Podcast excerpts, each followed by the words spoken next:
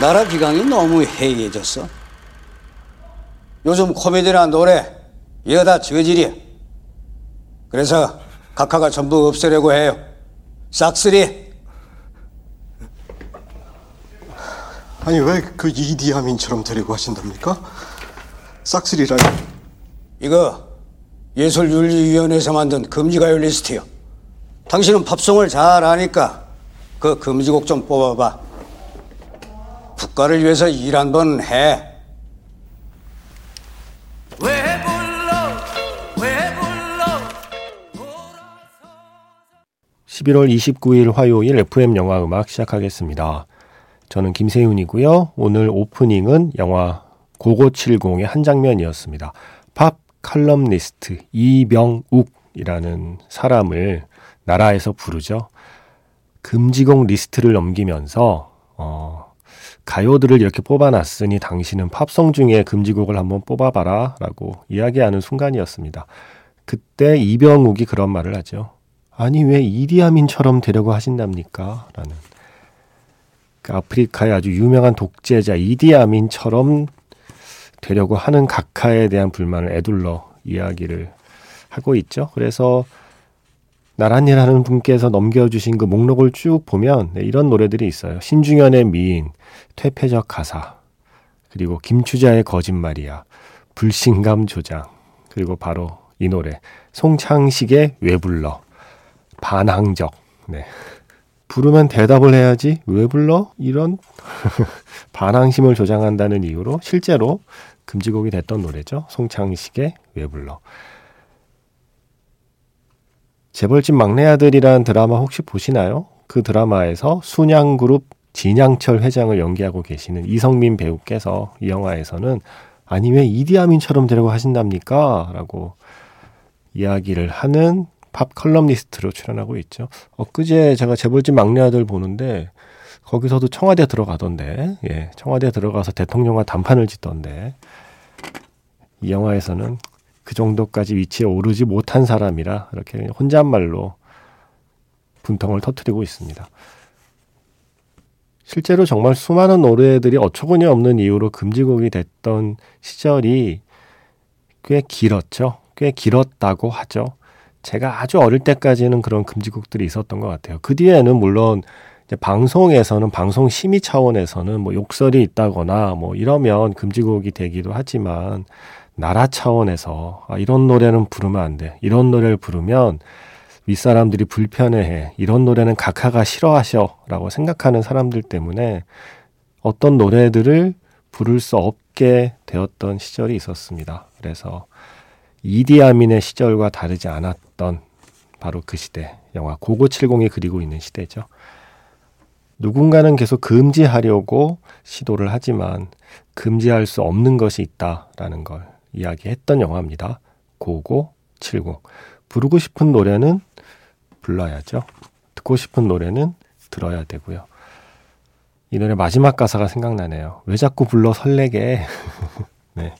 우리의 마음을 설레게 하는 노래들을 우리의 마음을 설레게 하는 가수들이 우리의 마음을 설레게 하는 무대 위에서 부르는 순간들. 어쩌면 그런 순간들을 보려고 살고 있다. 라는 생각도 하게 돼요, 저는. 자, 문자 번호 샵 8000번이고요. 짧게 보내시면 50원, 길게 보내시면 100원의 추가 정보 이용료가 붙습니다. 스마트 라디오 미니, 미니 어플은 무료이고요. MBC 홈페이지 들어오셔서 라디오의 FM 영화 음악 페이지에 사연과 신청곡 게시판을 이용하시거나 아니면 카카오톡 채널 FM 영화 음악으로 사연과 신청곡 남겨주시면 됩니다.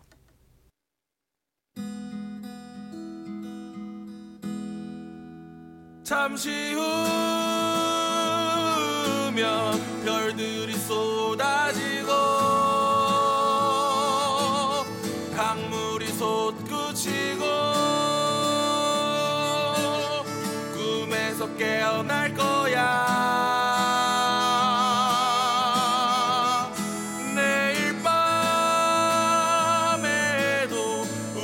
여기서 만나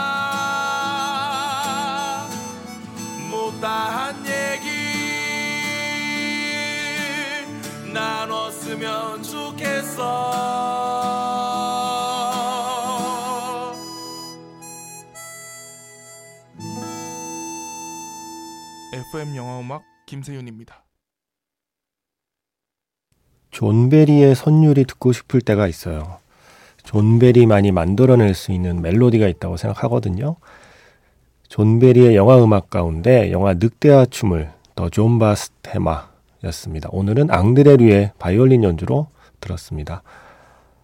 어, 제가 어제 박강아름 결혼하다 사운드 트랙에서 박강아름은 어떤 사람일까라는 노래 들려드렸죠. 이랑 씨의 노래. 박강아름은 어떤 사람일까라는 노래가 나중에 이랑 씨의 3집에 따로 실리게 되죠. 그때는 박강아름이라는 제목의 노래로 실리게 돼요. 같은 곡이에요. 어제 들려드린 곡하고 박강아름이라는 네 글자로 끝나는 곡하고 같은 곡입니다. 음, 그 궁금해 하시는 분이 계셔서 말씀드리고요. 그 박강아름이 실려 있는 3집의 제목이 늑대가 나타났다죠. 네. 늑대와 춤을.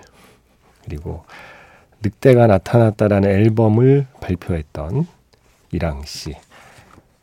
어, 그 박강아름 결혼하다에 또 좋은 노래가 하나 있어서 이 노래 오늘 한 곡 더 들려드리고 싶었습니다. 보리와 슈슈라는 제목이고요. 영화 속에 이 다큐멘터리잖아요. 박강아른 감독이 자신의 이야기를 다큐로 만든 건데 이 박강아른 감독의 아이 이름이 보리고 강아지 이름이 슈슈예요. 그래서 그 아이와 강아지를 위한 자장가를 이랑 씨가 만들었습니다. 그래서 이랑 씨가 부르는 자장가 영화 박강아름 결혼하다에서 보리와 슈슈 듣겠습니다. 두 곡의 자장가를 이어 들었습니다. 먼저 박강아름 결혼하다에서 보리와 슈슈 이랑 씨의 노래였고요. 이어진 곡은 영화 늑대아이에서 어머니의 노래 Ann Sally의 노래였습니다.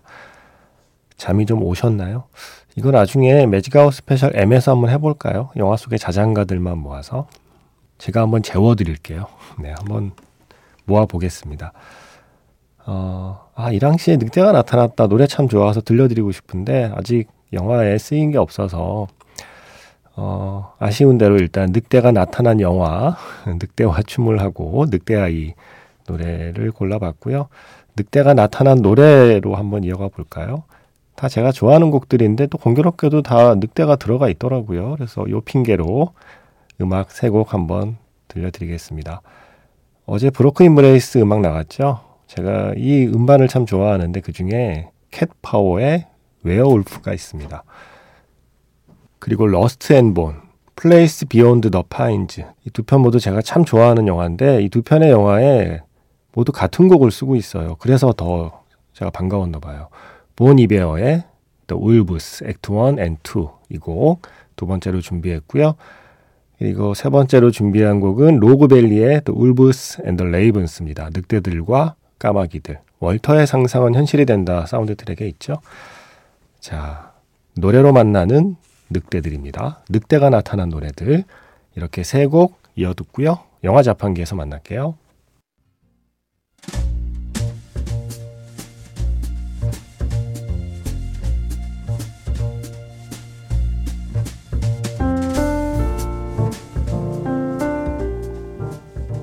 다시 꺼내보는 그 장면, 영화 자판기.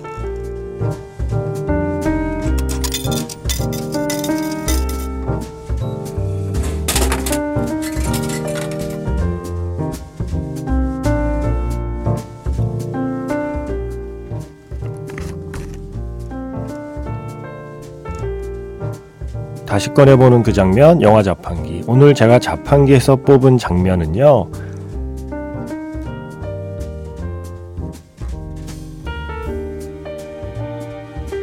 지난 금요일에 열린 43회 청룡영화상에서 한 장면입니다. 정훈이 씨가 직접 무대에 올라서 안개를 불렀죠. 송창식 씨를 대신해서 남성 중창단 나포엠이 정말 멋진 화음을 넣었고요. 결국 설애가 울었습니다. 설애 곁에 해준이 설애의 어깨를 토닥토닥 해 주었습니다. 그 순간이 영화였습니다. 그래서 그때로 다시 돌아가 보겠습니다.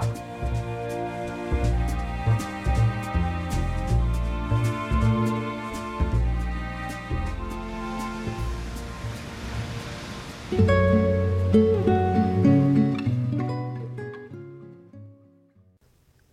다시 꺼내보는 그 장면. 오늘은 영화상 자판기네요. 43회 청룡영화상. 지난 금요일에 KBS가 방영한, 중계한 그 청룡영화상 시상식에서 정말 영화 같은 순간이 연출이 됐죠.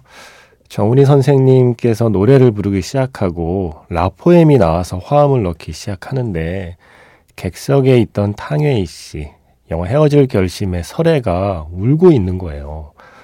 어, 제가 그 장면 때문에 같이 울었잖아요. 아마 헤어질 결심을 보신 분이라면 설애가 우는 이유도 알 수 있을 거고 그 곁에서 이렇게 조용히 어깨를 감싸 주던 박해일 씨.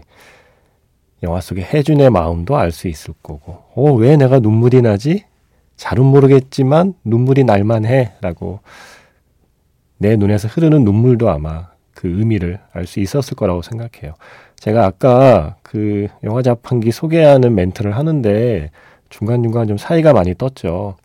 머릿속에 그 탕웨이 씨 우는 모습을 생각하니까 희한하게 자꾸 저도 울컥해갖고 예, 목소리 좀 이렇게 꾹꾹 눌러 담느라고 오늘 좀 띄엄띄엄 읽었습니다. 그냥 그 순간이 영화였어요. 이게 지금 음원으로 처음 들으신 분은 뭐 그렇게 잘하는 건가? 뭐 음이 조금 불안한 것 같기도 한데 뭐 하실지 모르겠지만 이게 지금 동영상 사이트에 이 장면이 올라와 있거든요. 주말 동안 정말 많은 화제가 됐던 장면인데 한번 동영상 사이트에서 보세요. 느낌이 완전히 다릅니다. 이 노래를 탕웨이 씨가 설애가 완벽하게 한 편의 영화로 만들어 주었습니다. 연출은 안개고요. 주연은 정훈이 라포엠 그리고 조연은 박해일 탕웨이 예. 신스틸러는 탕웨이 영화 속의 그 한 장면을 아마도 생각하면서 본인은 아직도 설에서 완전히 빠져나오지 못했다는 느낌을 갖게 되더라고요. 어, 이번 영화상에서 가장 예, 가장 근사했던 순간이었습니다. 영화 헤어질 결심의 노래 안개 다시 들어봤습니다. 0407번 꿈을 꾸게 해요. 영화 음악이란 프로는요 정신없이 달려가다가 나를 돌아보게 해요. 오늘도 그랬네요. 감사합니다. 라고 문자를 주셨는데, 영화 음악이라는 프로가 하는 일이 아니고요. 영화가 하는 일입니다. 꿈을 꾸게 하는 일. 정신없이 달려가다가 잠시 돌아보게 하는 일. 그건 영화가 하는 일이고, 영화가 그런 일을 하고 있다는 걸 한번 일깨워 주는 게 영화 음악이라는 프로가 하는 일이겠죠. 아유, 영화 음악이 어찌 감히 꿈을 꾸게 하겠습니까? 그건 영화만 할 수 있습니다. 그리고 백종원 씨, 음, 은근 FM 영화 음악 청취자분들 중에 동명이인 많아요. 네, 백정원 씨. 드라마 Dear My Friends 사운드 트랙에서 린이 부른 바람에 머문다를 신청합니다. 이 노래에 저의 사연이 하나 있는데요. 고3 때였어요. 그날도 학교 끝나고 학원에 가려고 자전거를 타고 다리를 건너는데 이어폰에서 이 노래가 나오고 있었습니다. 잠깐이었지만 바람에 날아갈 수 있다면 이런 기분이지 않을까 싶었어요. 두 눈 가득 노을이 들어오고 어느새 두 뺨위로 눈물이 스쳐 지나가던 그날. 아직도 저는 이 노래의 전주가 나오면 바로 그날이 생각나곤 합니다. 뭐 지금도 그때랑 별로 달라진 건 없어요. 노래 가사처럼 자유로워지고 싶은 건 그때나 지금이나 똑같은데 아직도 제가 뭐로부터 자유로워지고 싶은 건지 잘 모르겠어요. 아마도 그걸 찾으려고 하루하루 사는 것 같기도 하고요. 이 노래가 나오는 동안만큼은 제목처럼 바람에 머물 수 있어서 좋았는데 오랜만에 생각나서 신청합니다. 라고 하셨습니다.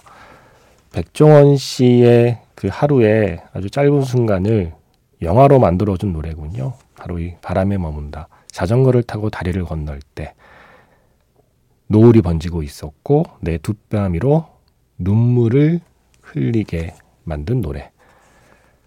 청룡 영화상에서 안개를 들으며 서래가 흘리는 눈물처럼 백종원 씨에겐 아마 이 노래가 그 역할을 했었나 봅니다.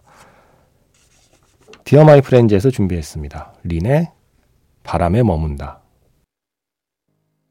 Dear My Friends에서 린의 바람에 머문다 먼저 들려드렸고요. 이어서 지금 끝난 곡은 영화 세자매에서 사랑이 아니라 말하지 말아요. 이소라의 노래였습니다. 청룡 영화상에서 시상자로 나온 문소리 씨의 그 시상 소감도 또 화제가 됐죠. 그래서 세자매를 한번 떠올려 봤습니다. 오늘 마지막 곡은 정우성 씨가 주연한 영화 호우 시절에서 골랐습니다. 조성빈의 네가 있던 날. 지금까지 FM 영화 음악 저는 김세윤이었습니다.